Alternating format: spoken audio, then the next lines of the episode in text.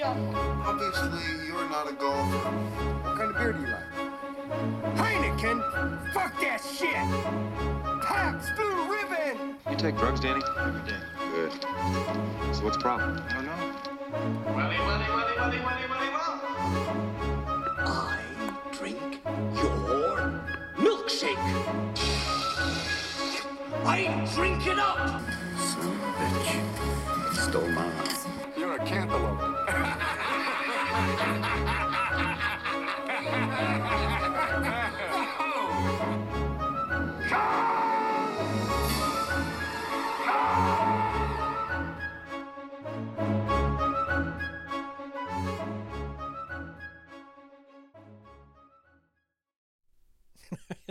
I just read Sheriff Pepper, like the name, but in my head, I didn't read Sheriff. I read Sharif. I went, who the fuck is Sharif Pepper?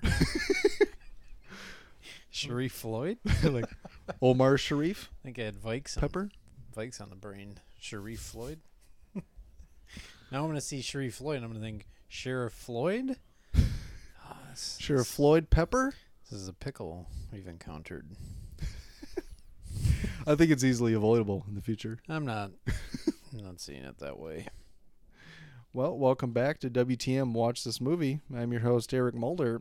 Eric, he is a bad, bad man. I'm joined today by Mr. Alex Jones. Get him. Get him. Let him watch. Let him watch. I didn't know if you're gonna drop the drop the music first well, we not. decided that now that we're going to play the sounders after after the I audience. introduce myself. Yep. Okay. You wanna do it again? No, Redo? no, I'll just edit out that little dead space. ah you're just rewriting history. I see what you're about. I'm all about You that don't keep it real. fake history. So you're gonna edit out this whole conversation about you editing it out? No, I usually leave that in. But it's not there. So the listeners would be like, there was no dead space. Half of our episodes are comprised of dead space. Sweet. Talk to certain people, all of it is dead space. What's going on here with the old Mr. MacBook Pro? It just totally Uh, switched what I was doing. Maybe if you'd installed that update. it went, we heard you, bitch. It you took- said you'll do it later and you're not going to be on here. I just clicked it back because it pulled the screen away like it was going to bring something up. Like you should, you know, sign up for this or, or update your shit. yeah, update your whatever needs to be updated. And it was just sat there. So Computers. crisis averted. Computers. Uh, today, What are we talking about today? uh, this, a little this, little that. Mm, Mm, not into it. I'm not feeling it. Uh, we're finishing up our slate of movies. Finish. What? Finish movies? Like I say? Finland? No. Finish our slate of movies that cover blaxploitation. And uh what are you giggling about over there? How about we start with this? Um, Finish. well, have you listened to our the Coffy episode? No. The Dolemite episode? No, I haven't seen them yet. I'm not going to listen to you guys break down. Wasn't sure. Can't ruin it. Well, Ruined. it's ruined. ruins. Ruined. Well, I guess I can't ask you that, but I can say I learned quite a bit about blaxploitation, um, different tropes and different common themes, overcoming adversity against not just the white men, but men in general, especially for the female-centered films. Mm-hmm. Obviously, when it was the male star, it was yeah, overcoming white people or just the system in general, more likely or most likely. So what's what what sparked the blaxploitation era? Was there something that kicked it off? or- Uh, not necessarily. Um, I mean, yeah, it was February was Black History Month, but It wasn't just I want to learn about blaxploitation because it's Black History Month. I don't know. I, I mean the genre in general. Like, what? Why did it come about? Uh, I guess if Supply you- and if you demand. know. Okay. I mean the exploitation movies started before blaxploitation. Like I talked about in previous podcasts, the Wild One with Marlon Brando, in like '53, I believe, was like the first kind of considered motorcycle movie. Mm-hmm. And so there was a big, you know, chain of like motorcycle movies, and um, there's different, you know, exploitative subgenres like motorcycle movies, uh, blaxploitation, uh, different horror, you know, zombie. You can get into if you get more graphic um, in your content, you know, Mhm. stuff that wouldn't wouldn't be rated R. You know, there's plenty of other genres that are just would be regular genres, but since it's you know it's cranked up to eleven, it's exploitative because it's a lot of violence or gore or sex, nudity, all that stuff. So that's why you know a lot of these blaxploitation films have a lot of violence and nudity. Mm-hmm. I mean, it's exploitative. It isn't. You could say maybe at the time, it could almost be considered a novelty to see a movie with pretty much all black actors in it, because that's not something you would have seen at the time or before then. Mm-hmm. Um, yeah, there was black actors in films before then, but not to the extent where they were given. I mean, these films didn't have big budgets, but some of them were still like you know a million or two, which back then was still a pretty decent sized budget. Yeah. And uh, yeah, you didn't see movies like that with just all black actors, pretty much. Yeah. Just a token white guy here or there. And aren't they exploitative because they're highlighting stereotypes, essentially? Uh, you could say that. Um, I guess that's how that's how I've always seen them. Now I haven't seen nearly as many blaxploitation movies, but I mean, it's the one that came out not too many years ago. I'm drawing a blank, but it was essentially the same thing. I mean, it, it's I don't know. I guess it's more funny now because not as racist these days. like, I don't know. It, I don't know. well, I mean, It, that's why I was curious how it came about a little bit because it's kind of an interesting genre that you could say is mildly racist. in a Yeah, sense. it's- I mean, it's our thing to kind of pin down because like you could say like ask the question you know what started comic book movies right. and like if you had to answer that question what would you really say would you be able to give a definitive answer What started comic book movies? yeah No, the first superhero, I suppose, bit in a film based off a comic book. I Yeah. guess that's. A, I think. so it's kind of like once you get your foot in the door yeah. then it's considered more normal or more accepted once you see more of those movies so maybe it could have been So I you know, guess a now- variety of different reasons yeah. maybe there was just so happened that there was a couple of movies with more black actors than usual and it was a popular movie and they're thinking hey uh, maybe we can have more movies with black actors or um, just movies that are geared more towards black audiences Yeah. um, trying to get you know some more money from those people Was there one that kind of, you know, tipped it over and just let it roll? Coffy was that the first kind of mo- you know popular one or Um, something or what? Coffy was one of the big ones i would also say shaft was another big one Speaking of, when I was on my way over here, listening to the current, I was playing Shaft. oh yeah Oh yeah, yeah there's a lot of different factors yeah it's true that not all of these properties and films are owned by black people just run exclusively by black people. There were some white people involved too.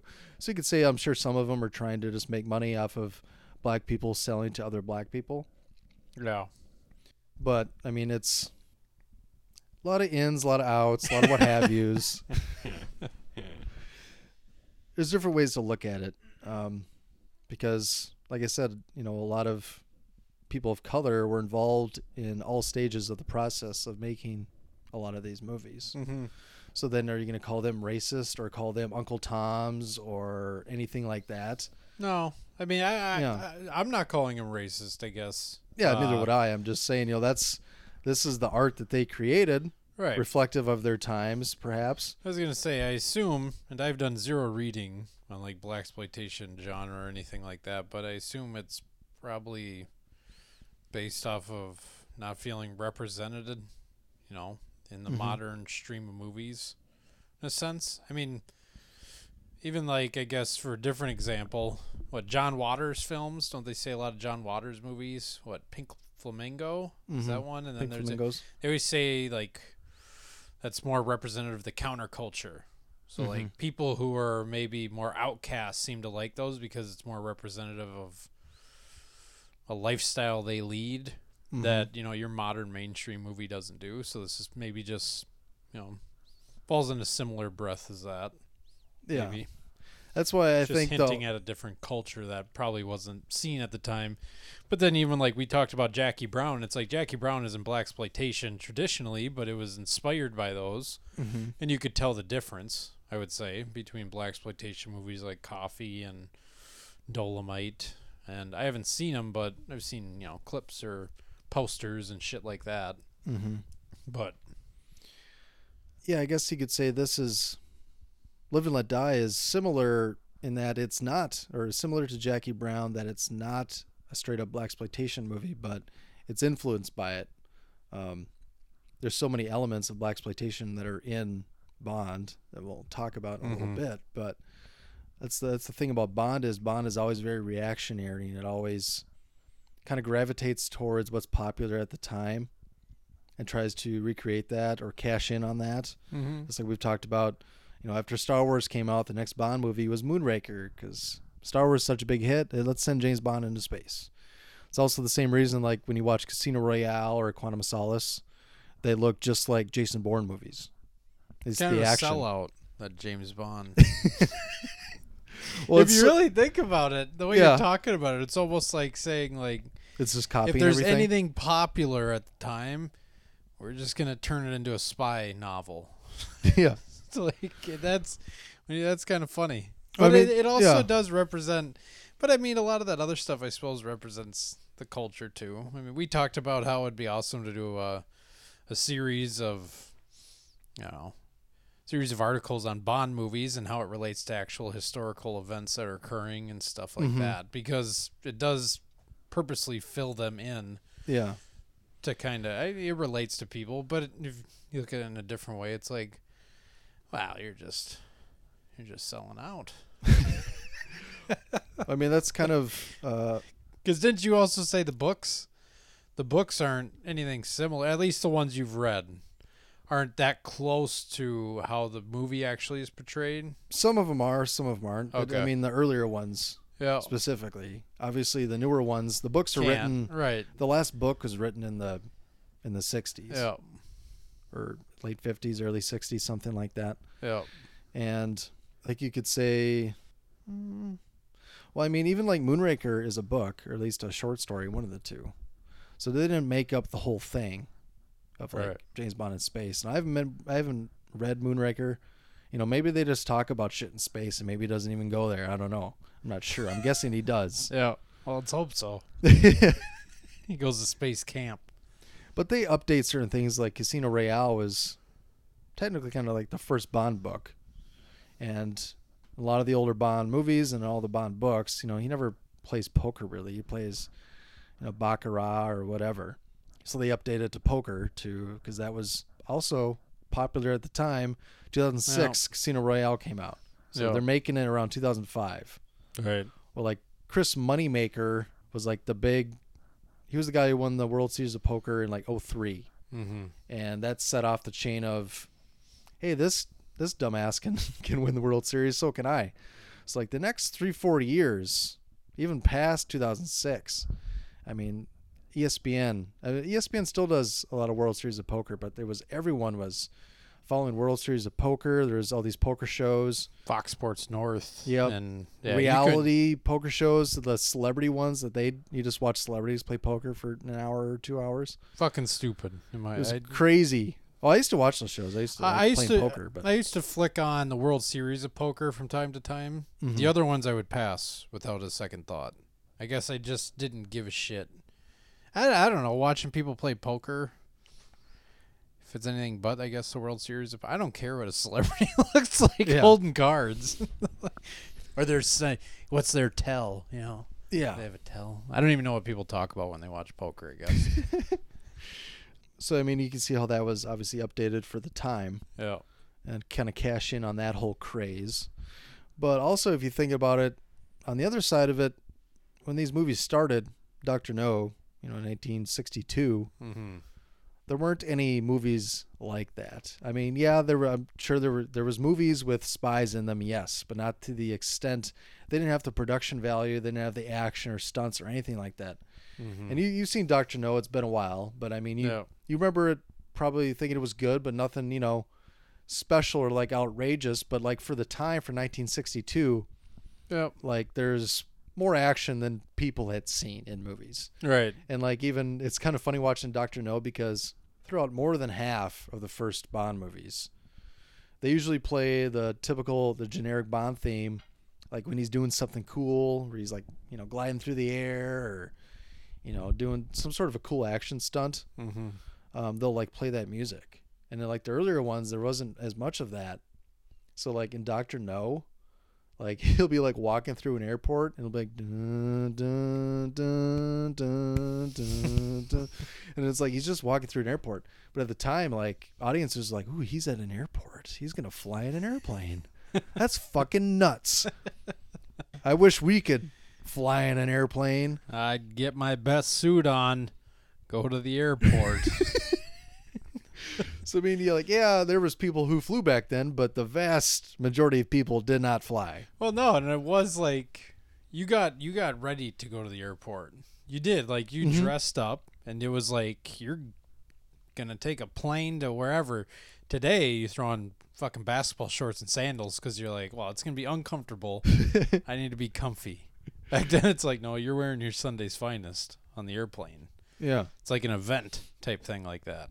So you could say that. I mean, the early Bond films, you could consider them just exploitation movies, just like a subgenre, like a spy action subgenre. Yeah. Because you think about blockbuster movies, people point to Jaws in '75 for being like the first big like blockbuster, and like action movies. Think of an old action movie. There really aren't like th- these would be considered action movies, and they were the most extreme action movies of the time. Yeah. So I mean, pretty much every team, everything extreme, exploitative, you can kind of roll it all into one. And you get motorcycle movies, you get blaxploitation, you get zombie movies, you get sex, just you know, lurid, like almost like early, like more, more mainstream porn, I guess. What do you call? So I think of Hostel. When Hostel came out, and what is that called? Horror porn. Torture porn. Torture porn. Yeah. That's what they refer to it as. Mhm. But isn't that just essentially the same thing? Exploitative torture. Yeah. But I guess you can't have low key torture. yeah. So that's why you gotta have porn instead. Keep of it on the downsies torture. Just like you know, scratch him a couple times. that's how it was in the seventies. Tap his chest. Hold him down with your knees and tap his chest. Yeah, and like Uh, in the in the mid '70s to late '70s, r- like normal, it was more mainstream to go watch like a porn film after you know Deep Throat and some of those films, where people were like, you can actually watch these movies for more than just the sex. Like people just pretty much watch it for sex, but there was more involved in it. It was it wasn't considered as taboo because they were considered like kind of groundbreaking films. They're exploitative Mm-hmm. because there was a lot of you know nudity and sex, but there's other stuff in there. Kind of not to the. I mean, yeah, there was films that were like you know Brock Landers and Chest Rockwell, but there were other movies that are a little more, I guess, I guess better production quality, a little more mainstream. They just had more sex in it. Uh, it's probably also because they didn't allow as much sexual content in regular movies Mm-hmm. back then. Yep. Where they, you know, they talk about Psycho way back in the day, like her with another man, like that was like pushing the fucking In her bra. a no toilet shot of the toilet being flushed. Yeah. It was out. It was just out of control type thing. So maybe though, because I would say that. Well, and yeah. I mean, you you have you have some, I guess, sexual stuff in. I wouldn't say mainstream movies, but in well-known movies these days, I suppose. with what uh Nymphomaniac series and I mean again those aren't mainstream though necessarily. I guess the thing that throws me off a little bit with the blaxploitation is uh there's no other exploitative movie you correct me if I'm wrong or exploitative genre like those you mentioned zombie and all that is race based blaxploitations you're exploiting black right that's the whole that's the word so you're exploiting the race and the culture there's no what white exploitation or asian or Yeah. mexican or any of that i guess i think that's where it throws me a little bit Because I think like Sometimes. like people call the white race the generic race. right Just like you know, there's BET, there's obviously no WET, just because you know obviously that's considered. You know, some people, well, you know, it's how you know BET is racist because you can't have WET, and it's like, well, I, I get, I kind of get their point, but I also see that well, we kind of are the generic race, and most stuff is representative of white people uh, in media, not just TV but movies. yep So, like to say it's exploiting black people, it's I think it's a yes and a no answer to that, because uh, like a lot of these are written, directed, acted black people, mm-hmm. but others, you know, it's a, a white person owns the film or directed the film, or wrote the film. Is he racist necessarily for that film then, since there's Mhm. black people in it, and it's it's not just exploiting black people; it's also well it like might- exploiting i mean you can exploiting means there's different shades of i guess of exploitation because if you're if you say you're exploiting somebody that doesn't sound good it sounds very bad and Right. it is bad yep but like with exploitation films you're exploiting more the fact that it isn't something's not shown. Because like the sexier films you're watching it because it's something you don't see. So if you're watching a blaxploitation film it's because you don't see black people. Yeah. I mean that's those aren't the sole reasons you watch or don't watch those movies but that's like a big draw. So obviously that would be the exploitative element they're exploiting the fact that it's an all black cast yeah, that you don't see that, see something like that. Just like they're exploiting the fact that most people don't see sex when they go see sexy movies. So I think it's like yeah, it's exploiting, but not in like the most sinister, like racist way you could think of. no and i mean and i guess I'm sure there were examples of that. No, and I would guess even the movies mention there's Foxy Brown and you know Coffy and all that type of stuff. I, it's not saying that you're playing off stereotypes necessarily because the the hero and the villain in almost all those, well, you tell me, is mm-hmm. black, mm-hmm. right? Yeah. So, yeah, I suppose you're not always playing off a stereotype necessarily, Yeah, I mean stereotypes. I'm sure are in it, right? but I mean, I don't know. It's hard. It's hard to, like I said, it's hard to pin down. Yep. A lot of ins, a lot of outs, a lot of what have yous. So when it comes to the day that so can you have a female exploitation is bridesmaids exploitative of females because you don't see all female casts or all female movies Uh, ghostbusters remake I guess you could call it an exploitation movie. since you don't see all female casts Yeah. Like, but I mean, also, you don't see like Glengarry Glen Ross is like the only like all white male cast movie, pretty much. what no Glengarry Glen Ross. all white dudes No, all white cast, all white males. yeah So name another movie that features just white males, not white females. There's plenty of movies that have just white people, but I'm talking just males. Besides Glengarry Glen Ross.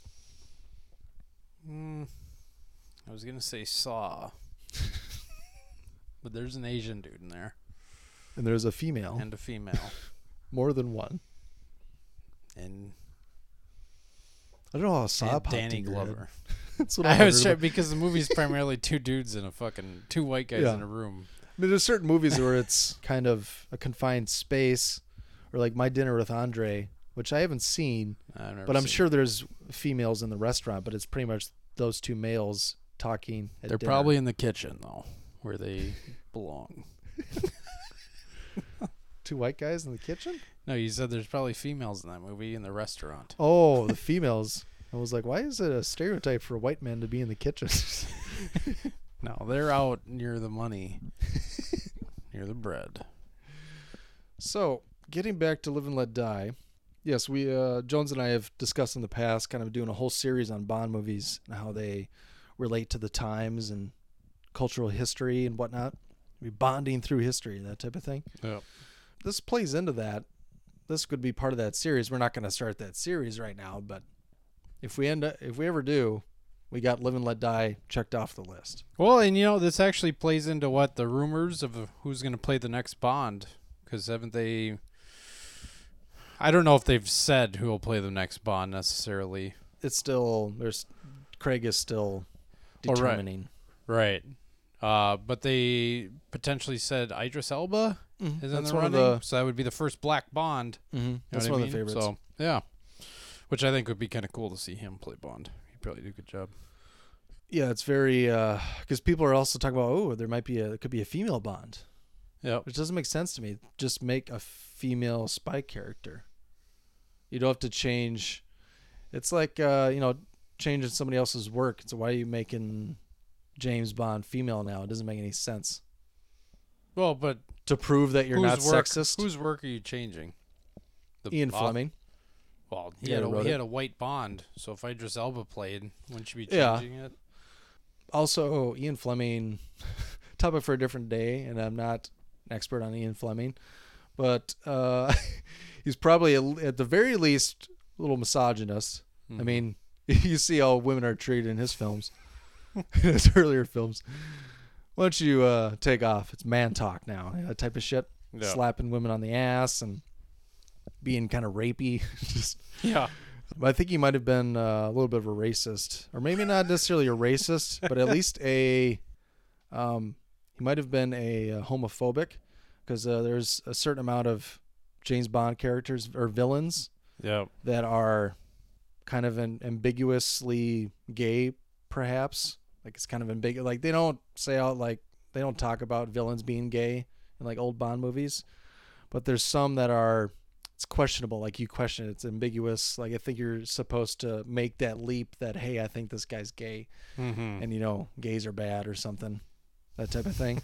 I don't know if it goes that deep, but there's there's definitely several occurrences of Bond villains where like I think they're trying to tell us that he's a gay man, but I'm not sure. Mm-hmm. Um, also in Skyfall, Javier Bardem is Yeah. Now that isn't um, Skyfall isn't a book. Uh, Skyfall's mentioned, but it's not a, a book. Skyfall is a place that has been mentioned previously in like a Bond book, but that was like you know a new story, and obviously the the Bond people are not homophobes these days, and Right. so they weren't having Javier Bardem do that and put that kind of gay element in the character for that reason. It was more.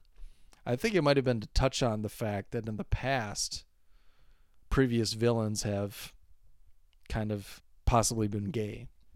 Who was uh I think it was Casino Royale where the Daniel Craig gets strapped to a chair, stripped Mhm. naked, and then his testicles are whacked. Yeah. Too. Which is kind of funny. Mm, taking away Thinking of it in this context. masculinity. Yeah.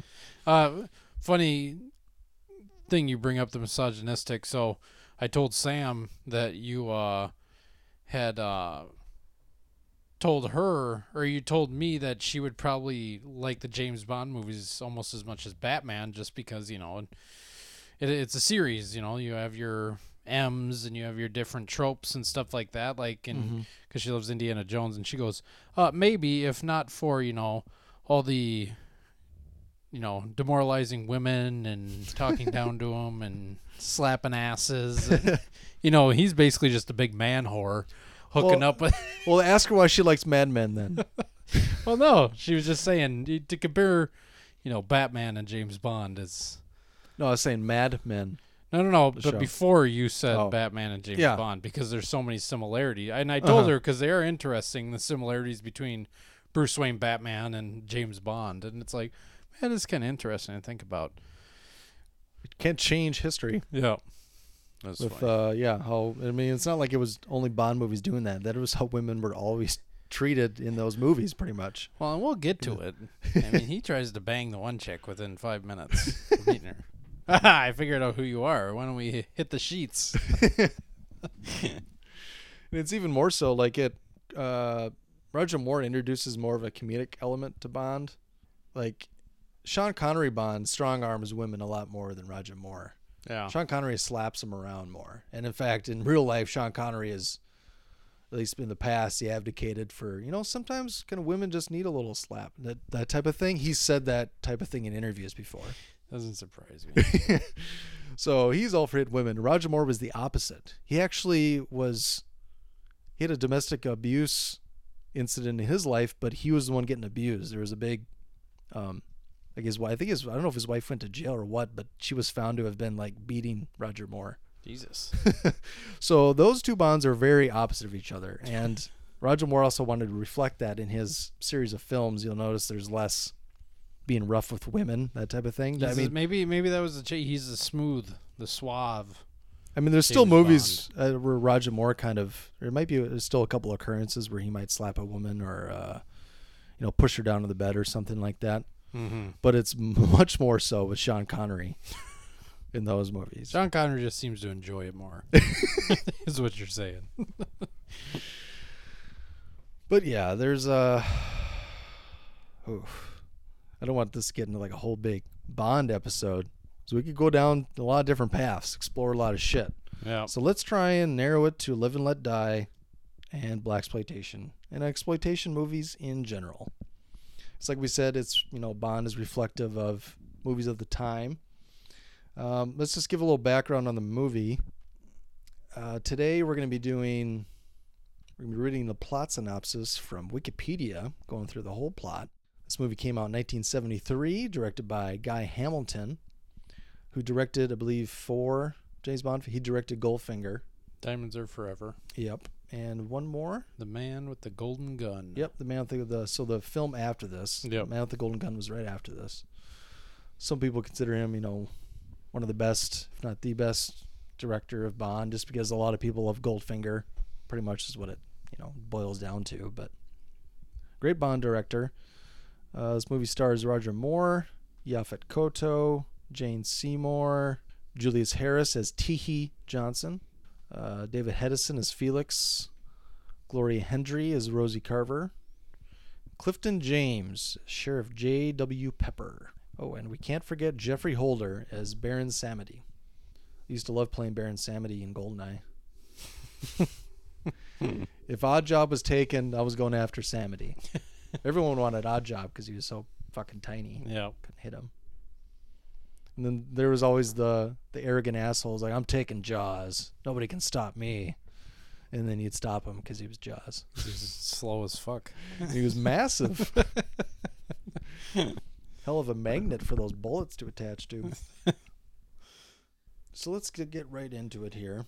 This is uh, Roger Moore's first Bond movie. It was right after Diamonds Are Forever, which they had Sean Connery come back for after George Laz- or Lazenby was Bond in On Her Majesty's Secret Service. So there's a lot of change going on at the time. This came out, like you said, 73. I want to point out that year is pretty important because some of the dates of movies we talk about are right before then. The intro music, not the Live and Let Die theme song, but just yeah, yeah, like it was a little. They they uh, they switch it up a little bit um, from movie to movie. It's always the same song, but somebody will put their own little spin on it. Like it's a lot more techno or like 80s in the 80s, that type of thing.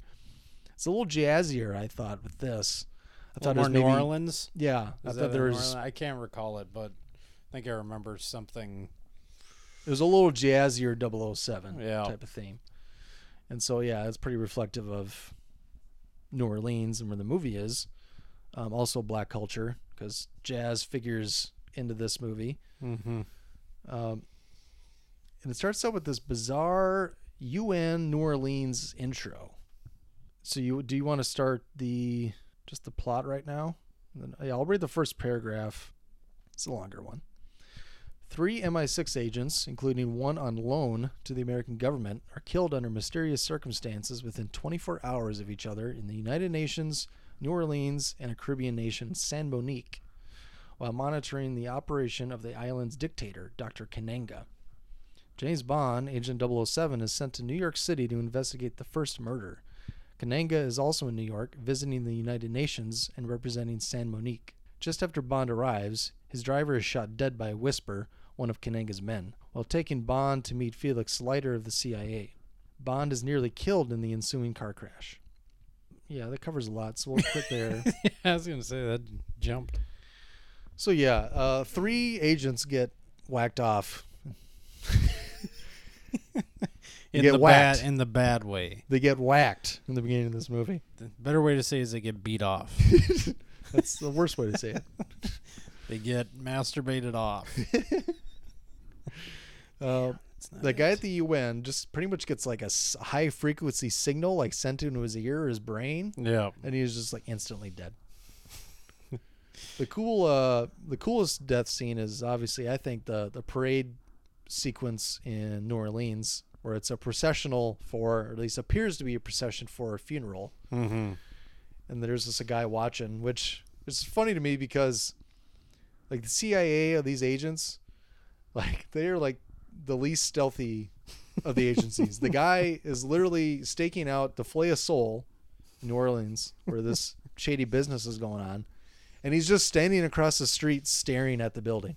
Yeah. That's all he's doing. I don't know why he's not like looking at his cell phone or something. Oh. playing jacks.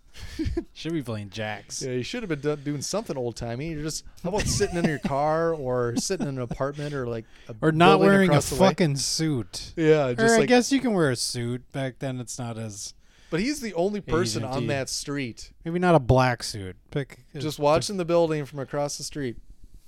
Doesn't make any sense. Guy walks up to him and he's like, "Whose funeral is it?" You know. Then he stabs him. You know, It's Yours. yours. Yours funeral. Stabs him. It's your funeral, dude. He says.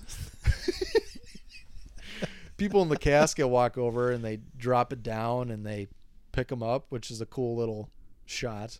Uh, the disappearing of bodies or being removed from certain sets is pretty pretty solid throughout the Yeah. movie. Yeah, people disappear from sets Fucking constantly. lickety split. Like this area's got a lot of escape holes, a lot of a lot of traps set Yeah. up.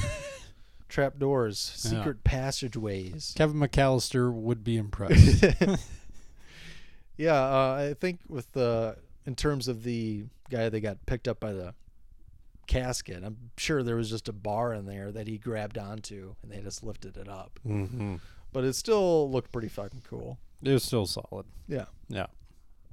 a lot of a lot of solid stuff in here. and also, early on in the film, Bond gets his Walther PPK. It gets destroyed by Teehee and his Bends claw. that shit. Yeah, bends the fuck out of it. And so he uses uh, the Dirty Harry pistol, the Magnum. Is it 44 or 45? 45. 45. When did Dirty Harry come out? 1971. Huh. It was all the rage. I mean, you think about it and say that even Dirty Harry might have been an exploitation movie because people didn't see action or like I wouldn't want to say I don't know what the word is, not lewd content, but lurid maybe. Lurid subject matter of a guy, you know, he's a serial killer. Is basically kind of based after the Zodiac killer Mm-hmm. which is what the vibe you get watching the movie. But a guy's just assassinating, killing people, and it's at the time it was like the Wild Bunch came out in '69, I believe, or '68. That was considered like really bloody for the time, and like, ooh, this is so violent. Mm-hmm. Dirty Harry was also considered violent for its time, Yeah. so you could say it's kind of exploitative, but also a very popular movie Yeah. something that the Bond people wanted to cash in on um, because they also they wanted Clint Eastwood for James Bond um, be- before they made this movie, and he turned it down and said it should be a, a British guy doing it, Yeah. which is right. It should be a British person. Um, but yet Rick Grimes has to be played by a fucking Brit. no,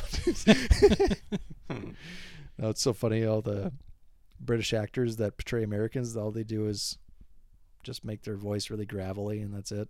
It's like Uh, Liam, Liam Neeson, Christian Bale as Batman. Like Daniel Day Lewis is like you know Bill the Butcher, or Yeah. everyone just like this talks like this, and this is all Americans talk. They're fucking rough. Smoking cigs. I mean, obviously he changed it for Lincoln. And how about Four scores, you know, but you know Lincoln, nobody knows what the hell he sounded like, so right? Uh, it's just kind of a little funny observation. I have no problem with Brits playing Americans, but Sam Jackson does though. yeah, Sam Jackson would get out. Yeah, maybe we'll have to try and bring that up in the next regular episode we do, but Yeah. after we both see Get Out, hopefully. I was gonna say just in the same vein as the other movies you're mentioning for the time, and then Bonnie and Clyde. That was '67. Yep. They say that was kind of the first. I think it is. They they probably use different words, but almost exploitative. Like it was so violent at the time that people Mhm. are just blown back by it. Yeah. I mean, today's standards it doesn't compare. I do say it holds up though. When I've Yeah. watched Bonnie and Clyde in the last, you know, five or so years, it's still pretty fucking. I mean, it, it does a decent job for the violence, especially for being a movie in '67. Yeah. Yeah. And I would say even Dirty Harry's more violent than Bonnie and Clyde. Really shows more blood. Yep. Um, so you could see right at that time there was a lot more violence Right. in films. And uh, yeah, cashing in on the Dirty Harry popularity, they switched Bond's gun, which is, if you watch any of the other Bond movies, it's pretty much sacrilegious. Right. Bond always has his gun, Right.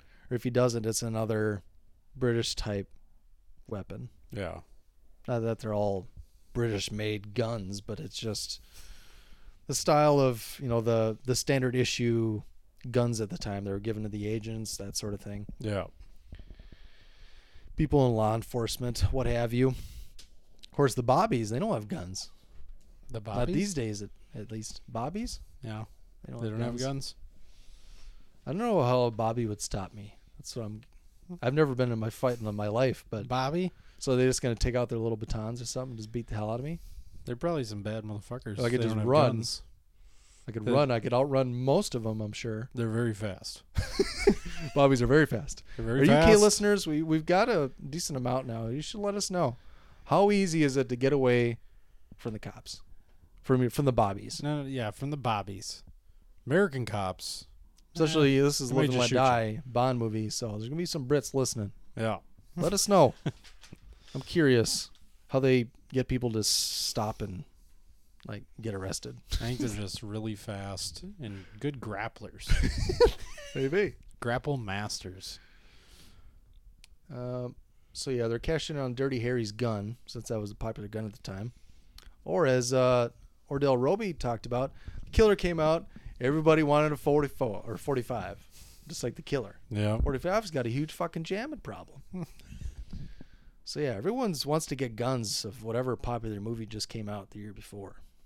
Yeah, but old Robbie, you know, he mouths words when he reads, so smart can he be? Um, they also tried to get uh, Burt Reynolds to play Bond. That wouldn't To no avail. yeah, that probably would have been a bit much. But yeah, um, let's start talking about uh, blaxploitation elements that are infused in this before we get back to the story. First of all, this is the first Bond movie that didn't feature like a supervillain bent on world domination and things like that. This is about a drug trafficker in New Orleans. He's just trying to corner the market. Yeah, trying to corner the drug. He's trying market. to slang it. He's trying to distribute it. He's trying to grow it. he's cutting out all the middlemen. and drug trafficking is pretty much the main theme in most blaxploitation movies. Mm-hmm. Um, there's at least an element of it in most of them. We already did uh, Coffy and uh, Dolemite drugs were heavily involved. So th- and also since then, it's pretty much there's a few here and there that aren't just world domination. Because like the next movie, Man with the Golden Gun, uh, the Man with the Golden Gun is an assassin that is hired by different people to kill whoever. And Right. In this case, he's hired to kill Bond. So it's basically a you know mano a mano. Mm-hmm. Bond against another assassin. So that isn't. Although he does have a little bit of a scheme at the end, but it's kind of convoluted. Like he has a, he kind of has his own layer and shit going on, but that's mainly not what it is. But back to Live and Let Die. Um, Pimp Mobiles. I'm gonna play a clip here. This is from uh, Bond talking to Felix. Did you have the name of him again? Because he was the, I think, one of the only Felix characters to reprise his role of Felix, but he didn't do it until um, about 15 years later in a License to Kill, Timothy Dalton movie. He reprised his role of Felix in a second movie. Um, it was like Jack Lord was Felix in Goldfinger, I believe. He's from the guy from Hawaii Five O Mm-hmm. old TV show. He played Felix. There's obviously there's a, a lot of people that played Felix, but I'm not seeing Felix on the cast list on IMDb. Well, you're an idiot. Just kidding. I'm looking here. I'm looking at Wikipedia right now, but yeah, it was uh, David Hedison is Felix Leiter, and he was Oh, known for uh, Later on IMDb. Just as later. oh really? Yep. That's funny. It is funny. So yeah, uh, they're talking. He's talking to Bond on the phone and uh, talks about pimpmobiles. Hello, Felix. You know how I hate to trouble you, but I've uh, run into a little bother. You what? Get me a making a white pimpmobile. 347, Nelson David George. Yeah, so you could say um, pimpmobile was obviously a term of the time that would describe a lot of vehicles in the blaxploitation movies. When we talk about all the pimpmobiles, I don't know if you'd call it. I mean, looking back on it now, would you call that a racist term to call that type of vehicle a pimpmobile? No, because it's more to the. I mean, I guess it depends. If a non pimp is driving it, Well- are, are you assuming? yeah. I mean, I guess it depends on. Not even just who's driving it, but just the the type of car, because. You know, maybe you know there's a white person driving it, but see, you say it's a pimpmobile. It's a pimpmobile. just because it's associated with those big long Cadillacs or Chryslers. yeah, I, gue- I guess if you're were- associating, yeah, with just the vehicle, I don't see why that's racist. yeah. So, so that's the thing. There's a lot of things that you're like, I don't know if it's racist or not, but it's back in the day, so It's probably racist.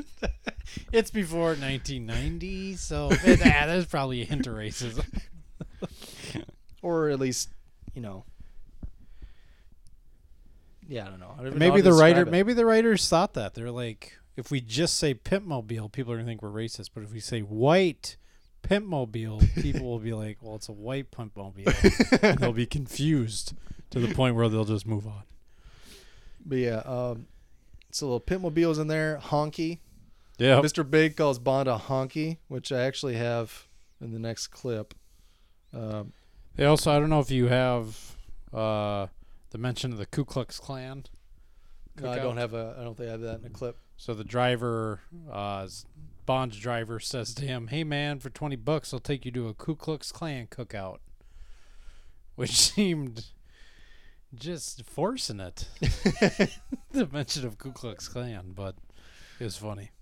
Um, so yeah, the clip I played was you know Bond talking to Felix right after the car crash, which is where we left off in the story. So let's let's go to the next paragraph here. A trace on the killer's license plate eventually leads Bond to Mr. Big, a ruthless gangster who runs a chain of filet soul restaurants throughout the United States. It is here that Bond first meets Solitaire, a beautiful tarot expert who has the power of the Obeah and can see both the future and remote events in the present. Mr. Big, who is actually Kananga in disguise, spoilers, Oh, you jumped the gun, dude. spoilers, uh, demands that his henchmen kill Bond. But Bond overpowers them and escapes unscathed. ah. Bond flies to San Monique where he meets Rosie Carver, a CIA double agent. Hey baby. Spoilers. they meet up with a friend of Bond's, Quarrel Jr., who takes them by boat near Solitaire's home. Bond suspects Rosie of working for Kananga. Kananga. Uh, she is shot dead remotely by Kananga to stop her confessing the truth to Bond.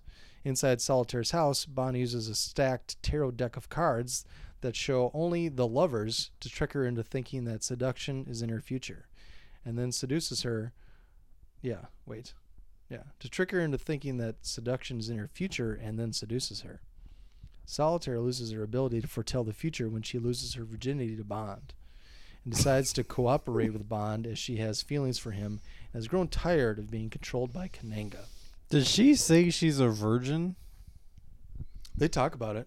Do they? I don't remember that. Um, not I'm not sure if specifically her and Bond discuss that she's a virgin, but I know Kananga talks about Alludes to it. because he's bitching about it for Or like maybe a half does. hour Yeah, about no, she's gonna lose her power.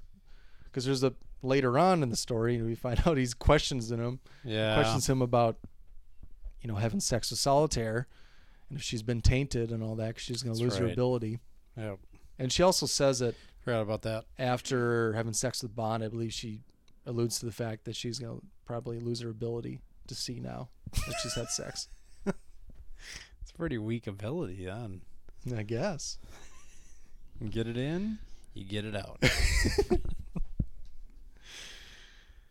yeah, how about that voodoo statue just fucking popping off old Rosie Carver? That's Yeah. pretty dope. Yeah, it's pretty sweet. Um, Rosie Carver. We get to her. Um, first, I just wanted to make sure we mention that in Mr. Big's lair, Mm-hmm. in the, the Filet of Soul, um, you start to see a lot more like I guess pimpish type clothing or attire. So you could say that was kind of stereotyping, but that was also, I mean, any blaxploitation movie or any movie in general, you're showing black gangsters in the '70s, That's especially just, in Harlem or New Orleans. Mhm. They're probably going to be shown like that. right. That's Not the- to say yeah. that, that it was accurate, but that's Well, that's that's, the how it char- was. that's also the character he plays, yeah, right? I mean, he's a drug dealer slash pimp. I guess Yeah. I guess never talks about being a pimp, but he's portrayed as but one. he's got the mobile, he's fucking portrayed as one. the mobile. yeah. and uh, he's obviously he's also doing a character because he is Kananga in disguise doing uh He's really putting on the acting too. here I have a clip this is Bond talking to Solitaire uh, and, and then right before uh, Mr. Big calls him a honky and tells him to waste him Fascinating. Well, that's you, quite obviously. A, an amazing resemblance. Tell me, am I in there as well? Pick a card. Hand it over. You have found yourself.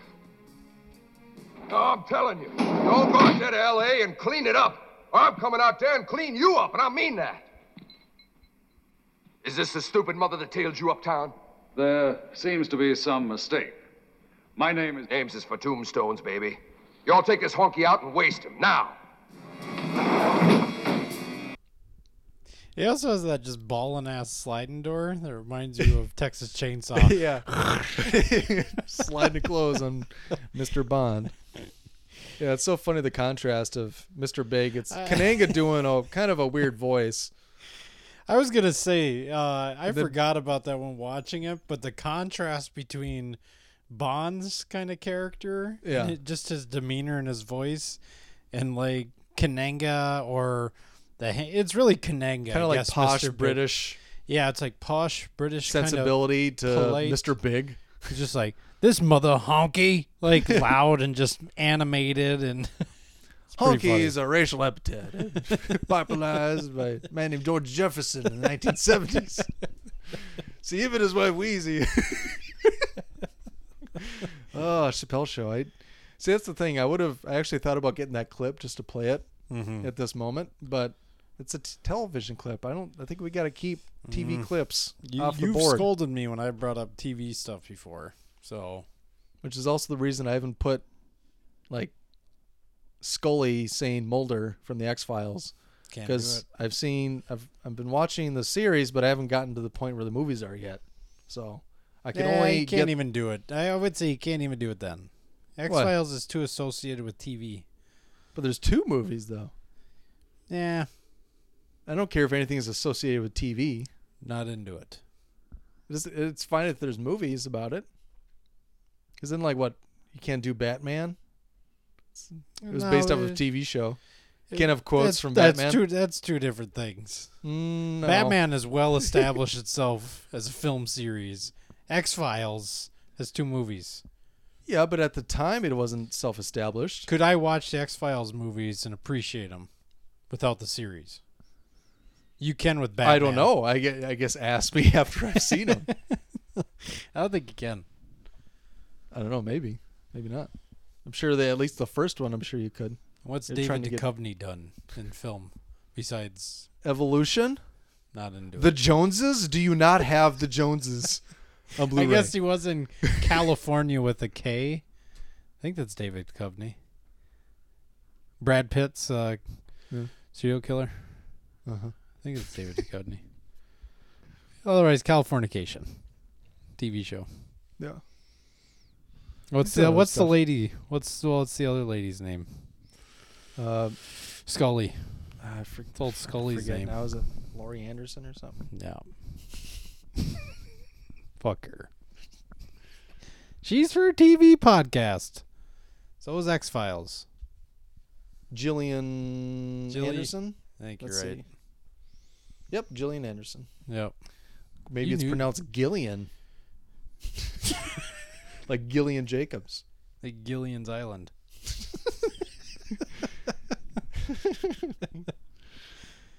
All right. Yeah, but anyways, we're off on a tangent. I wanted to touch on Rosie Carver because she is pretty important for in terms of people of color represented in the Bond film series. Rosie or Rosie. Rosie Rosie. Rosie Hey, Rosie.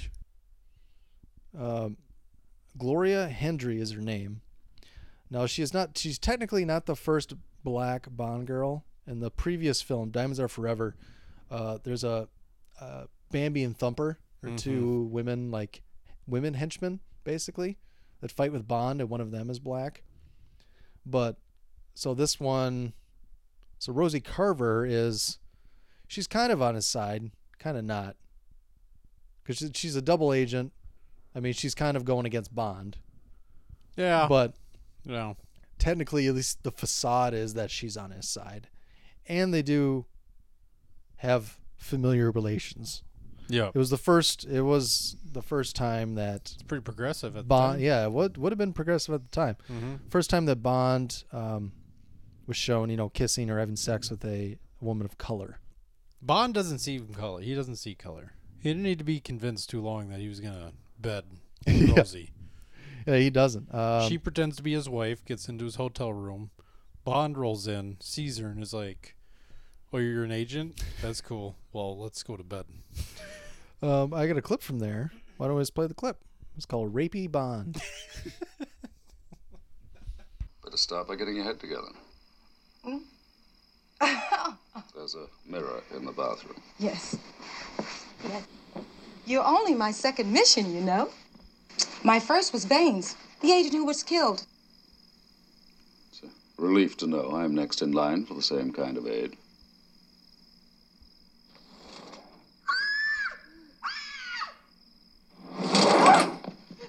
There's a. Oh. Oh, a snake. I forgot. I should have told you you should never go in there without a mongoose. Oh, I should have never gotten into any of this. I'm going to be completely useless to you. Oh, sure we'd be able to lick you into shape. Well, it's uh, getting late, Mrs. Bond. Tomorrow is going to be a very busy day for us. You see, Kananga is protecting something down here, something which uh, Baines obviously discovered. You're going to show me the spot where Baines' body was found. That, I'm afraid, only leaves us tonight to uh, catch up on old times. Felix told me there'll be moments like this. What did good old Felix suggest? If all else failed, cyanide pills. I settled for two bedrooms. So also progressive for the time because women at this time women didn't turn down Bond. Yeah, that's very true. They didn't turn him down. Well, some of them kind of resisted, and then he was just like, mm, "It's gonna happen." but um, she was like the first one that was like, "No, we're not gonna have sex." And then they do kind of later Well, when they they're uh, when they're on the island. Yeah. you see them like making out, and then I think it's supposed to be assumed that they had sex. Right. But yeah, that was a big kind of a breakthrough. Um, she wasn't the first one. uh, Black Bond girl that I saw, I actually saw Grace Jones in A View to a Kill first because I saw that before this movie. Mm. Like my mind was fucking just blown Hmm. because I was like five years old and didn't know like things about color and race and Yeah. that there's a whole history of shit behind all that stuff Yeah. social constructs and all that. But uh, Gloria Hendry, uh, she was also in Across 110th Street. Eh? So, which also, you know, we talked about in Jackie Brown because uh, Yaphet Kotto, Mhm. Kananga, Mr. Big, he's he stars. He's the main star in Across 110th Street, along with Anthony Quinn. Um, Gloria Hendry, after Live and Let Die, she was in Slaughter's Big Ripoff, uh, Hell Up in Harlem, Black Caesar, Savage Sisters, Black Belt Jones. Pretty much all uh, blaxploitation movies. Hmm. So obviously she fits into the blaxploitation element of the film, as does um, Yaphet Kotto and Julius Harris. Julius Harris plays Teehee. Teehee. Teehee. With the claw. He was also in Superfly, which came out right before this in Hmm. 72. And then after that, well, that's right. He was in. Uh, he was also in Black Caesar.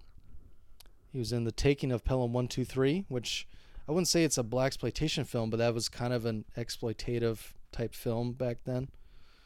Um, but Friday Foster, Pam Grier, Friday Foster also stars Yaphet Kotto. so that's what we're trying to say with these the blaxploitation element. It isn't just certain themes that are in Bond in this Bond movie that are in other blaxploitation films. It's also all the black actors were in like a shit ton of blaxploitation films. Mm-hmm. So they took pretty much all the actors from those films. And yes, a lot of these are after Live and Let Die, but at least one of them, all of them have at least one blaxploitation type film before they did Live and Let Die. Huh. Because Yaphet Kotto, um, go to his film, filmography. Yaphet Kotto co-starred with Pam Grier and Friday Foster. Um, Friday Foster is about uh, Pam Grier plays an ex-model like photographer, and she goes to like an LA airport to photograph the arrival of some Blake Tarr, I guess is his name, is the richest black man in the world type of thing. And there's like an assassination attempt. So Yaphet Kotto is plays Colt Hawkins. So I guess I'm not sure if he's the subject or if he's just like a a cop or something or a gangster or what. But they co-starred in that together. They got those two have the top billing. And then if you look at his earlier work, like I said, across 110th Street, and then I mean he's been in a lot of more famous type movies. He was an Alien in '79. Oh yeah, I remember Um, seeing that. Which I mean, I don't know if you'd call that exploitation movie. It's just more. No, It's just sci-fi. sci-fi horror. Nobody, had, yeah, nobody had pretty much put horror and sci-fi together. That's pretty much why genre co- different. crossing. Yeah. Yeah. Kotto al- also in a movie called. Well, he did a movie called The Limit, but I haven't been able to find much info on it. But I think he like wrote it, acted, like directed it, type of thing. Hmm. Um, Bone in '72, uh, which is he plays a thief that breaks into the home of a wealthy, happily married Beverly Hills couple. Uh, he soon finds out that the couple is not as happy as they seem and they're not as wealthy as they seem, that type of thing. So it seems like it's a you know, uh, black man breaking into like a you know, I'm guessing white. It's Beverly Hills, so it's got to be white people's houses back in the '72 Probably. for that stereotype or whatever. So that's another blaxploitation film. Then after this, he was in Truck Turner, which we mentioned on Jackie Brown episode. Had a song from Truck Turner or a, a line from Truck Turner, and then he was in The Monkey Hustle in Drum, and then they started getting into like you know Roots and Alien and Othello and a lot of other stuff. So yeah, they're all all these actors are heavily involved and even like my favorite character is Whisper. Let's uh I get a little clip of Whisper. Whisper is his name is Whisper because he pretty much just whispers when he talks. and uh, he works for Kananga and here's a clip of him when he gets into Bond's room and he's posing as a you know hotel clerk dropping off some champagne or whatever. Waiter. Yeah. Yep. Anybody home?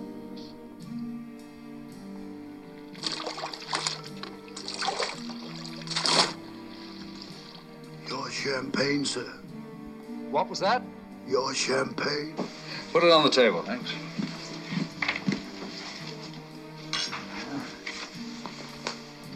Shall I open it? What? Shall I open it? Oh, no, no, I can manage. Thank you. Yeah. Oh, thank you. Oh, thank you.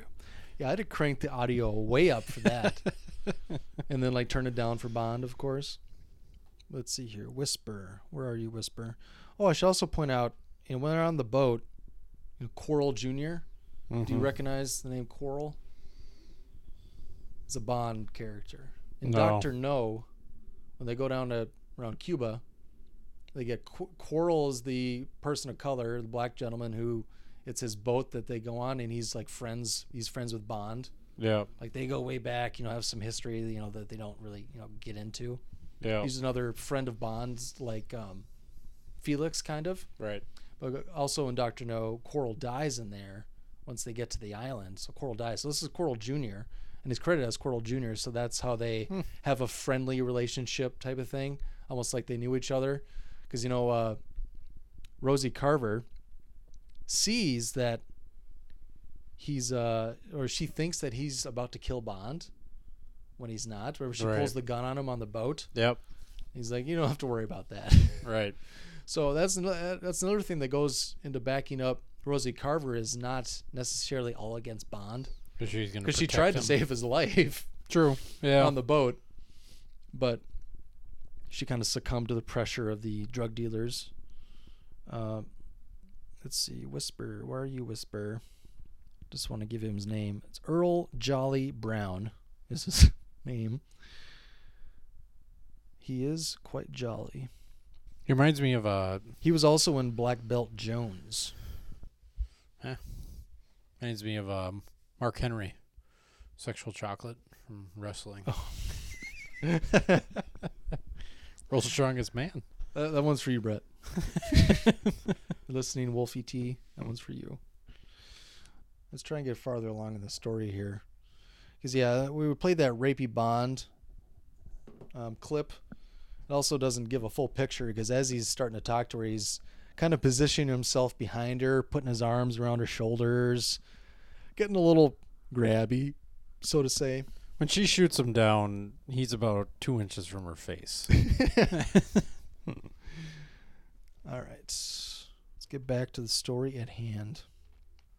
One thing that that synopsis didn't cover was they found a Queen of Cups tarot card. The morning after, Bond finds the Queen of Cups tarot card sitting on a chair by their hotel room. And later, after Rosie and James are rolling around making out, uh, he calls her out for being deceitful because that's what the key, Queen of Cups tarot card means, which he knows. I have no idea why. He knows. Huh? Pacino? Pacino. Pacinos? Pacinos. Al Pacinos. and then that's where she runs off and gets shot by a voodoo statue. Yeah, and then uh, then Bond beds Dr. Quinn medicine woman. and she she can't see anymore. And it's so funny that it's another She can't see through her third eye. To be exact. well yeah, She's but- not blind. well it her third eye's plugged now. Right. James Bond's dick. But yeah, I thought it was also kind of telling of the time and how women were treated in that after she has sex, that is literally like all that's on her mind. There's like three times after that where she like says like some double entendres or some like leading language like can we just fuck now that type of mm-hmm. thing it happens like two three more times that seems like she's all that's all she's thinking about she Oh. just wants to have sex with bond One of the lines, because she's pushing for it, that Roger Moore says is no sense getting off half cocked. and then they bang again. It's like, geez. it's a little aggressive. I mean, some of that is because well, she's never had sex before, so I'm guessing she'd have a lot of sex then. Yeah, but, But also, if you're going by that notion, she would also be sore and therefore not want to have sex for I- a little while right. after the first time. yeah. So it goes back and back and forth. Roger Moore's just got that got that good day. I got that good. Ugh. Uh, so Rosie Carver's dead. She got shot by the voodoo statue thing. Yeah. Um, we're gonna pick up where Bond picks up Solitaire. So Bond and Solitaire escape by boat and fly to New Orleans. There, Bond is captured by Kananga. It transpires that Kananga is producing two tons of heroin and is protecting the poppy fields by exploiting San Monique locals' fear of voodoo priest Baron Samedi and the occult. Through his alter ego, Mr. Big, Kananga plans to distribute the heroin free of charge at his au Sol restaurants, which will increase the number of addicts. He tends to bankrupt other drug dealers with his giveaway, then charge high prices for his heroin later in order to capitalize on the huge drug dependencies he has cultivated. When Kananga finds out that Bond slept with Solitaire, he turns her over to Baron Samedi to be sacrificed. He is angry because her ability to read tarot cards is gone, and he wanted to be the one to take her powers away. Meanwhile, Kananga's one-armed henchman, Teehee, leaves Bond to be eaten to be eaten by alligators at a farm in Louisiana backwoods. Bond escapes by running along the animals' backs to safety. After setting a drug lab on fire, he steals a speedboat and escapes, pursued by both Kananga's men and Sheriff J.W. Pepper and the Louisiana State Police. So, first thing I want to touch on how about we start with well, he hang glides into the island and then he escapes. I think that's when he escapes on the double decker bus. Yeah. Yep. Because they try to play it off like she was just a passenger on the bus, and then he drives it. And he obviously he goes underneath the low bridge that takes the top off. Just a pretty fucking sweet scene. Yeah. that was a pretty cool way to stop the cop car. yeah. Um, they do that type of thing in their car chases in various Bond movies. where They'll have something fly off, and then same thing happens in like Goldeneye. Um, there's a Bond goes over a statue in a tank, and the statue is like sitting on top of the tank, mm-hmm. and then the t- the statue gets stuck in an overhang because it's kind of a lower bridge. The tank goes away, but the statue's stuck, and then once like the people that are chasing them get underneath it, the statue falls right on the cars. Hmm. They do that shit all the time. Yeah. so it's like a common trope with their car chases, but exciting and fun nonetheless. Yeah, and then like right after the escape, Bond goes, "Where do you want to go?" And she goes, "Anywhere. There's one of these," and points to like a bed. Yeah. Yeah. Or after, yeah, after the escape or whatever. She's trying to get it in. It's just All oh, there. that's all she's about. That's all she's about. Fucking can't see anything. Except that dude. Um, so then, once they get captured again by uh, Kananga, we have the Finkle and Einhorn scene where he rips off his mask to reveal that he's And he gets captured Mr. by going through the floor. Remember? he does. He goes Well, in- he, he goes gets in- captured twice Right. through revolving doors. One, he sits in a booth. He gets spun around. He gets And then spun the around. second time he goes back to Filet of Soul, and the floor below his partner gets up to go to the bathroom, and then the entire floor below him just sinks down. Yeah. And then it replaces, and then they come out with a new table and chairs. Yeah, which is sweet because it Yeah. happens quick, and you're like Pretty fast. Everything happens like really. And the camera shot's pretty solid. Yeah, from really when he's sinking into the floor, the camera's from below, so you're kind of sinking while the singer that was on stage is staring at him. It's a pretty cool shot for 73. Yeah. Um, this movie is just plumb full of trap doors. Yeah. Baron Samedi, I'm looking at you, buddy, dropping down that grave.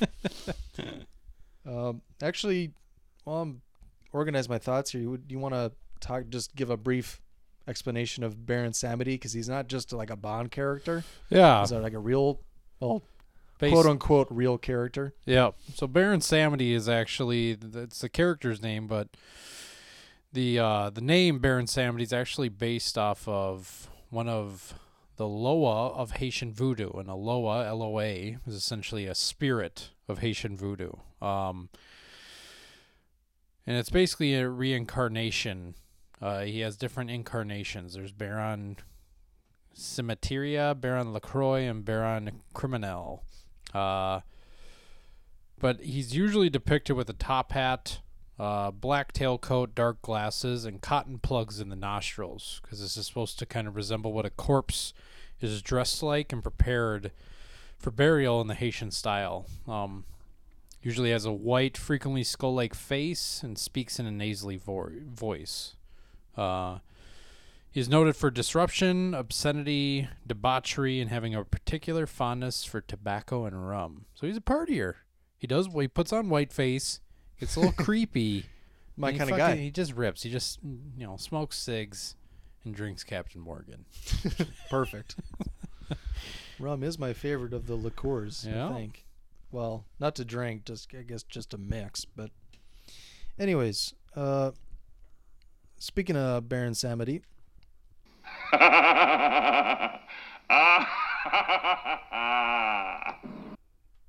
Get that great laugh.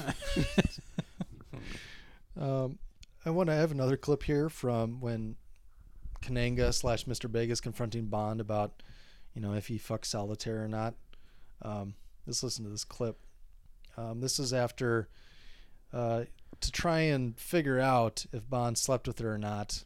He's trying to test her ability to see the future or see the present in certain Yeah. ways. So he reads, he takes Bond's watch and he reads uh, what is apparently the serial number. He reads off a series of numbers or letters or whatever, and then asks Solitaire if that's correct or not. We don't know if he, He made makes- up the serial number or if he didn't until He really says make it, he he really makes the question hard by giving her yes or no. yeah. yes or no. What is it? So here's just a little clip from there. Salted wine. I treated you well, you lack for nothing. I don't understand what you... Mr. Bond's watch, my dear. I gave you every break possible. You had a 50 50 chance. You weren't even close. So he goes, you know, I gave you every I gave you every break possible. You had a 50-50 chance and you weren't even close. That doesn't make any fucking sense to me at all. If it's a 50-50 chance, you're either right or you're wrong. It's coin flip, Yeah, heads there's or no- tails. There's no close.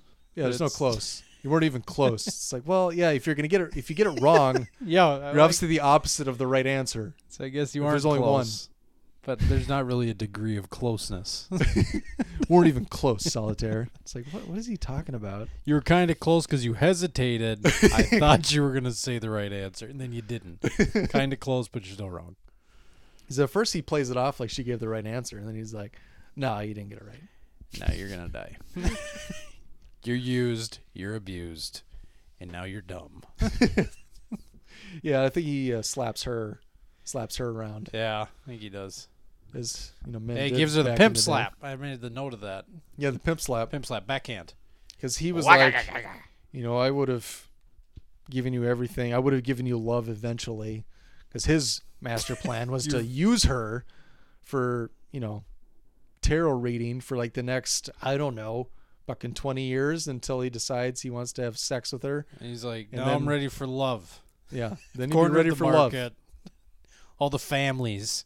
I assume they're talking about mafia families. They're out of the Mhm. picture. Now I'm ready to have some love. So yeah, that didn't make much sense, but I guess I kind of see what they were getting at. Uh, then we get to the crocodile scene, or I should say alligator scene.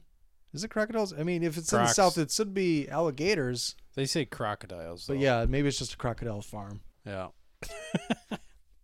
And actually, that was a real crocodile farm. It looked like There was it. a private family that had that, and they were driving along, and that trespassers will be eaten. Like all that stuff was already there. That's what they saw, and they're like, "Hey, let's check out this place." They goes this Disney World. So they did that, and then uh, it's a really pretty sweet scene. Obviously, they use a stuntman for some of it, and then like fake crocodiles when he's like jumping over them or like landing on them. that wasn't real. Well, actually, that part kind of was. There was like a there was like a wire because the guy actually got his feet were like kind of snapped, like a gator or a crocodile snapped at his feet. Like the last they did it like three runs or something, and his crocodile snapped his feet like the last time. And I don't know, it didn't injure him seriously. I don't know if maybe just kind of nicked him a little bit, Sure. or like maybe got part of his shoe. Oh. They're like, oh, that was the last take, no more We're good. after that. But I mean, the shot to set up that there were, because there's different shots that show, oh look, there's four crocodiles Yeah. perfectly lined up in a row, and that shot you can tell they just have fake, like floating crocodiles to make, because it's kind of hard to teach four different crocodiles to all line up Right. like in, you know, synchronized fashion. Yeah. So they used dummies to kind of put them all in order, and then they had a few crocodiles laying there when they ran across. Huh. I believe there was like a some sort of a wire up top that they could grab onto as they're running across. Oh, But okay. That's kind of how they did it. So he did kind of run across crocodiles, more or less. Not Roger Moore, but Right. um, it's a cool scene when he he leaves. It turns into the longest boat chase fucking ever. Cinema history. it is. It's a cool boat chase scene. There's Yeah, like different stuff cool. that happens. Yep. But it's like you're sitting there watching, like, fuck, this is going on for a long time. I figured out it is a 13 minute boat chase. Feels like it. yeah, Feels like they're it is long. When you think about action sequences and like favorite movies, but oh, this that's kind of a long chase. So you look it up, Mhm. it's like, oh, this is like seven minutes, and that's like a long, long fucking chase. Right. This is about double that. Well, you got you got Billy Bob, you know, sheriff's brother. He's got the fastest boat. Yeah, let's meet South. Sheriff J.W. Pepper. He's also in the next Bond movie, uh, Man with the Golden Gun, as he's he runs into Bond while he's vacationing abroad. I believe it's in like Thailand or something. But uh, yeah, uh, Sheriff J.W. Peppers is just a perfect incarnation of Southern stereotypes, racism, Oh yeah. all that stuff. Boy. Boy, Uh, yeah, yeah. he- when he talks to the the black guy that was pulled over trying to head off Bond Yeah. during the chase. He's just boy this and boy that. Even Which Billy, is- even Billy Bob, sheriff's brother, is the one gang, the one black gangster walks up on him, and then he steals Billy Bob's boat. Remember? Mm-hmm. And he, even Billy Bob, was like, "What do you need, boy?" Something like that. So all the white dudes in the South. Right, boy. Yeah, like I was talking to you off air, it's like it's not just the fact that it's racist that he called him boy, probably. It's more so that he does it almost like with like a racist tone with it too. Or Yeah. maybe just the southern accent makes it seem more racist. It's a southern accent, and I think it's just inherently demeaning to call somebody boy, and then it's racist. Yeah. it So just is. here, let's meet a little bit of Sheriff J.W. Pepper, our last clip. Pepper um. on pepper on pepper.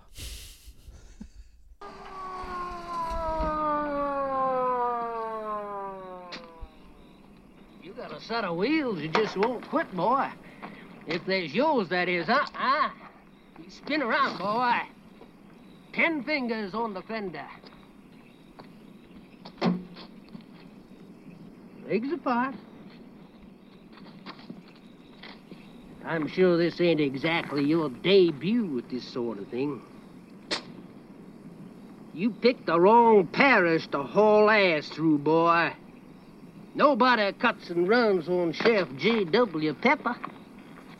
And it's him speaking, uh, by the by. You Yeah. know, I forget how many times he drops boy. That fucking. it's like a period for him. yeah. And then like, you know, he's insinuating that he gets arrested a lot. Like, I'm sure you've been through this before. Yeah. And it's like, huh. so the comic relief in the early 70s was also just racism. Racism. Although J.W. Pepper does get his comeuppance, which is kind of nice. Yeah. Just like the other uh, blaxploitation movies, whenever when someone is overtly racist, they usually got their comeuppance. Yep. Um, and he also gets in the next movie too, and even Bond calls him boy in the next movie, which is pretty funny. But yeah, he does provide some comic relief. Uh, it's pretty funny that the uh, boat, you know, lands in his car and then he's fucked. Yep. And then he kind of does the same act on those two other like white cops that show up Yeah. when he commandeers their vehicle. Um, but yeah, that uh, it wasn't much of a roadblock they try to do like the roadblock. They just jump the road to get into like the next tributary or whatever, and then they try to put up some boats as like a roadblock in the river. Yeah. And they just like right Go through a boat. it was like the easiest thing ever. Yeah. But yeah, sweet boat chase, 13 minute boat chase. And then I remember there's like four or five boats chasing Bond. They keep on going over like stretches of land, like keep on jumping in like little ramps of land that are separating all these little tributaries and swamplands and things Mhm. like that. And the one guy, if you notice, there's like four boats that just go straight through, like, is between like two trees Yeah. and just a little bit of a ridge that they're jumping into the next body of water. And one of them just like hangs a big left and runs right into a tree. and it's like it wasn't he wasn't dodging anything. He was like the last eye showing up and he just loses control and just flies right in the middle of the tree. Had something in his eye.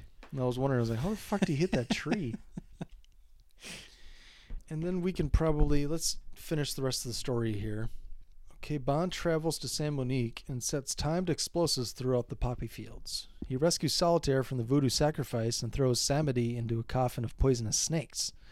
Bond and Solitaire escape below ground into Kananga's lair. Kananga captures them both and proceeds to lower them into a shark tank. Bond escapes and forces Kananga to swallow a compressed gas pellet used in shark guns, causing his body to inflate and explode. Uh, later puts uh, Felix puts Bond and Solitaire on a train leaving the country. Teehee sneaks aboard and attempts to kill Bond, but Bond cuts the springs on his prosthetic arm and throws him out the window. As the film ends, a laughing Samedi is revealed to be perched on the front of the speeding train. Just being disarming, darling. He's got always got the best lines. Just fucking. just got him clicking. First, I just want to get this out of the way. He's wearing my favorite Bond outfit, or of, of all the Bond movies, with the black turtleneck and the brown Oh. leather holster, the black Yeah. pants. Fucking Bamf right there. Very dope. They, they tell Pretty you don't wear brown sweet. and black, but you can wear brown and black like that. You can. If you have a holster, you can wear it. and Daniel Craig recreated that look in Spectre, the Yep. last Bond film. And yeah, that's a pretty cool scene. So there's like a sacrifice. They already did that. The other, the three people that die in the beginning was the UN guy, the guy outside the Filet of Soul. They got picked up by the parade, Mhm. and then the third guy that was being um, killed by these voodoo people. Sacrifice, tied up, and Yeah, there's like a snake that they kind of made it like they they hit him with the venom.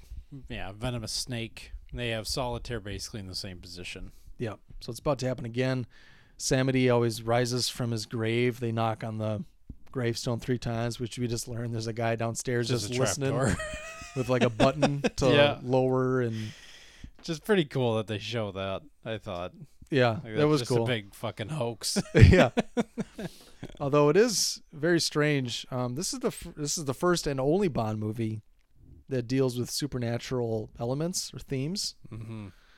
And so the fact that Bond first shoots Samedi in the head, like is, but it's like a, almost like a ceramic head, like the half of it's blown off, yet Baron Samedi's face is still moving, his eyes are still moving, he's laughing. Yep. And then like he blows it apart, and then another one pops up from the ground, right? Like gets blown apart or whatever. That's pretty cool. And then Samedi comes over like the real Samedi, kind of. We we only say real because we just know that it's that's the actor. So when we say real Samedi, it just means we know that's the actor, and not a fake. Yeah. Like porcelain or like shell casing of Samedi. Right. Um, the only thing is that fight was a little lackluster. I thought I was like, this is gonna be fucking sweet. But then again, he's a voodoo guy. That they're not gonna like. He's not gonna know martial arts. He's They're not gonna a- be able to gra- you know grapple with him. Yeah, I thought the same thing, and then the more I thought about it, it was like, well, he he's not a f- he doesn't fight that way. Yeah. yeah, he, he puts fucking what curses on people and shit like that. Mhm. Isn't gonna go to fisticuffs, fisticuffs. Yeah, and it was pretty That's what fucking Whisper and Teehee are there for. Yeah. it does make sense that he gets killed by poisonous snakes when Bond throws him into the Right. pit. but then he's alive again at the end, sitting on the front of the train, which some people don't like just because it's a supernatural theme and kind of takes you out of it. Because you know Bond's, I mean Bond's never really realistic, but it's supposed to be under the guise of being realistic, that type of thing. Right. Something that's possible. Yeah. I guess it didn't really bother me that he popped up at the end in front of the train because it's not like he's going to start his own drug dealing organization and then corner the market. Like that's not what he does. He's just there to Basically, do crazy like, shit. well, if you come to Haiti or San Monique, if you come there or New Orleans, well, I might, you know, might do some voodoo shit to you. San Monique is a fake island.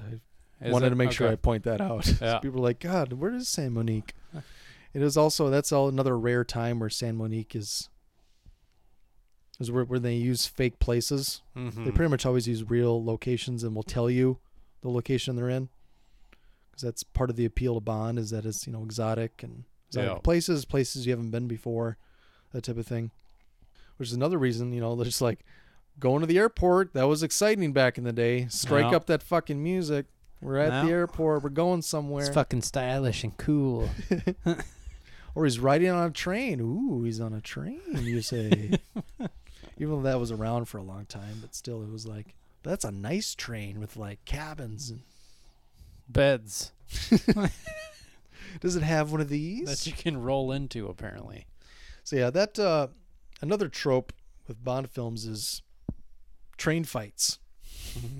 Fights on trains. There's numerous ones, with the most recent being in Spectre, which is why it's a topic for another day. But I think I I like Spectre a lot more than some people do. Mm-hmm. So it's good. It considered like middling, like kind of got okay reviews. Yeah. Didn't get horse shit, but it didn't get like Skyfall. You know, got it was like ninety percent. Spectre's like sixty four type Right. of thing. Yeah. I prefer Spectre over Skyfall.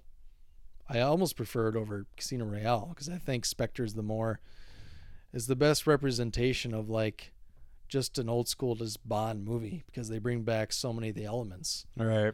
like henchmen and more gadgets and a train fight Mm-hmm. like this one. This one, ranking the train fights is kind of hard because they're all pretty sweet, but this is another good one. Yeah. He's got the mechanical arm. Bond uses his ingenuity to. Uh, I wouldn't have thought of that, probably, and it, uh, of cutting the wires. But then again, I'm also not sitting next to a wire cutters.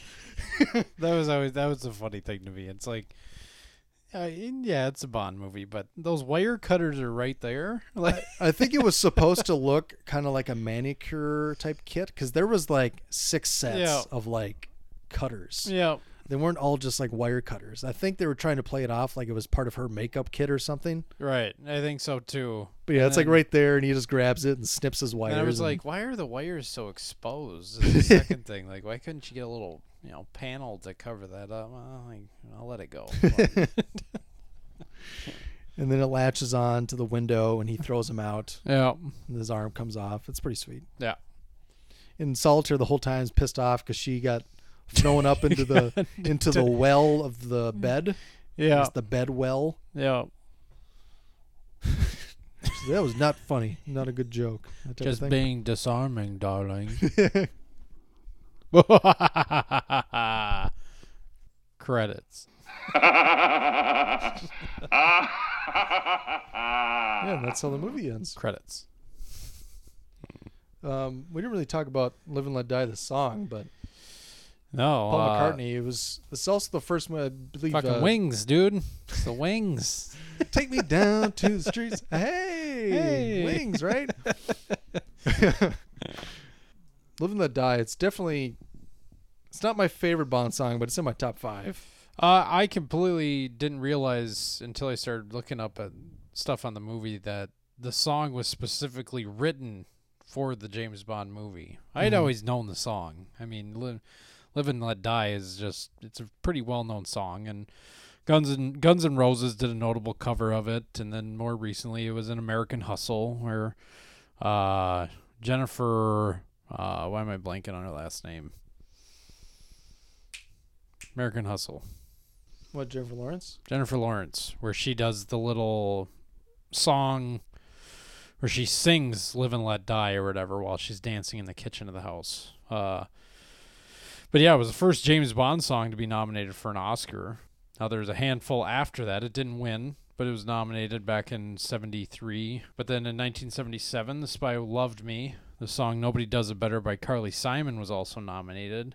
Then For Your Eyes Only in 1981, song by the same name by Sheena Easton was also nominated for an Oscar. It wasn't until 2012 in Skyfall that Adele sang Skyfall that that actually won an Oscar. Um, and then it followed up in 2015 with Spectre, Writings on the Wall by Sam Smith. That also was nominated and won an Oscar. So pretty cool.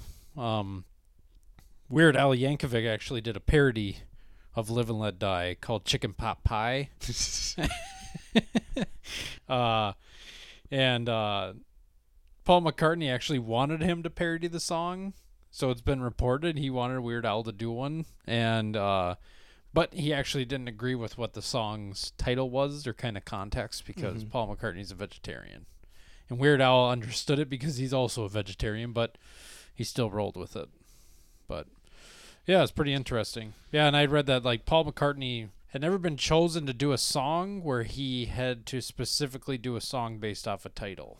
Yeah. He'd always written music, obviously, with the Beatles and then the Wings and everything like that, and he did it, you know, out of art, I suppose. And this was the first time that he was commissioned to say, "We need a song. It needs to be called Live and Let Die. Write it."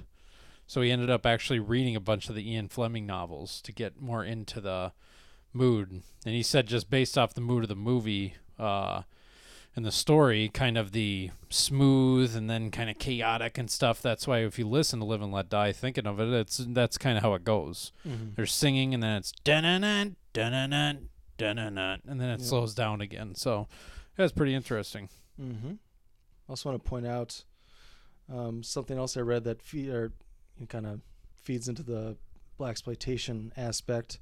While filming Diamonds Are Forever, Live and Let Die was chosen as the next Ian Fleming novel to be adapted because screenwriter Tom Mankiewicz thought it would be daring to use black villains, as the Black Panthers and other racial movements were active at this time. Guy Hamilton was again chosen to direct, and since he was a jazz fan, Mankiewicz suggested the film in New Orleans. Hamilton did not want to use Mardi Gras since Thunderball featured uh, Junka Junkanoo, which is like a similar festival or something. So after more discussions with the writer and location scouting with helicopters, he decided to use two well-known features of the city: the jazz funerals and the canals. Hmm. So yeah, you can see how that also feeds into the history, the social zeitgeist of the time with the Black Panthers, racial movement. Um, It'd Mhm. also be it would also in the early '70s, it would have probably been more fashionable to be on the the the right side, you know, on the side of the blacks for civil rights Mhm. by then. So I'm sure more people were like, "Yeah, let's see, let's see more black." I'm sure it was almost damn near a you know an Oscar so white controversy Right. back then. They're like, "There's no movies with black people in them. We demand us." You know, it wasn't exactly like that, but it was something similar. Right. But that feeds into even the racist, the portrayal of the racist Southern cop too, Mhm. probably. Because if you think about it, that's the only Bond is British. Yeah. So the American that's largely in front is that guy, the white American cop. He's just a piece of shit racist and he's a bumbling idiot type thing. So you don't even I, I wouldn't even necessarily say in those in those scenes with that cop, are you like hoping that this racist Louisiana cop catches like Kananga's crew? You're not really shooting for that. You're kind of like, God, this guy's a racist to the villains. Like he's treating the villains, but uh, yeah. According to Yaphet Kotto, he was not allowed to do any press for the film, nor was he allowed to attend the premiere. Kotto states that the producers told him that they were afraid of the public's reaction to the villain being black. So it was definitely something they were timid about doing at the time. That makes sense. Unsure about public reaction, but obviously it was positive.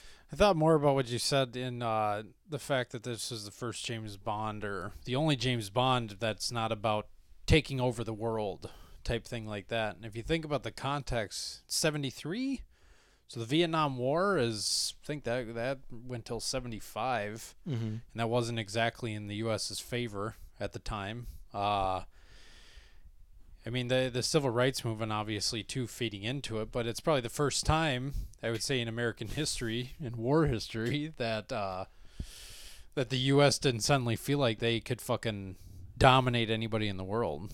So it's probably reading into it a little too much, but it does kind of relate to the times. If you Mhm. think of even about the setting on the island, the jungle and shit like that, I mean, that fit a lot of that similar themes. Fuck, we've been talking about this movie for a lot longer than I thought we would. I think uh, I think it's probably a good spot to end at. Yep. Um, What do you rate this bad boy? uh, I would say WTM. What's the middle one? Eventually. WTM eventually? Mm-hmm. So just to remind our listeners, since we got the new rating scale, we got WTM ASAP, WTM soonish, WTM eventually, WTM if nothing else is on, and WTM never. Like we, We said should change before, that. The the fourth one, you should just change the WTM last resort, so they don't. That that's a really long hashtag for WTM if nothing else is- on. Yeah, we can switch that. So, uh, and like we said before, the majority of the movies we talk about are going to fall in the top three ratings. But Yeah. so you're saying this isn't eventually? Mhm. So before you die, but no rush. Yeah. I'd agree with that. Well, reach out to us. Follow us on Twitter at Watch This Under. Oh, I'm sorry. Did I? Yeah, I gave mine. Are oh, Are we both in agreement on this? Eventually. Yep. Okay. Just want to make that clear. All right. WTM eventually stamped. Stamped. Hashtag, right. hashtag, hashtag, hashtag. Follow us on Twitter at Watch This underscore movie. You can email us at watchthismovie at yahoo.com. Go to our website at WTMWatchThisMovie.com and subscribe, rate, review, iTunes, Stitcher. We need that. Get on that. Thank you. Check you later. Guess we'll see you around. All right, check you later. Bye. Wait, man, why are you always such a dork, man? What are you talking Check you about? later. Check you later. Hey, man, get off my case.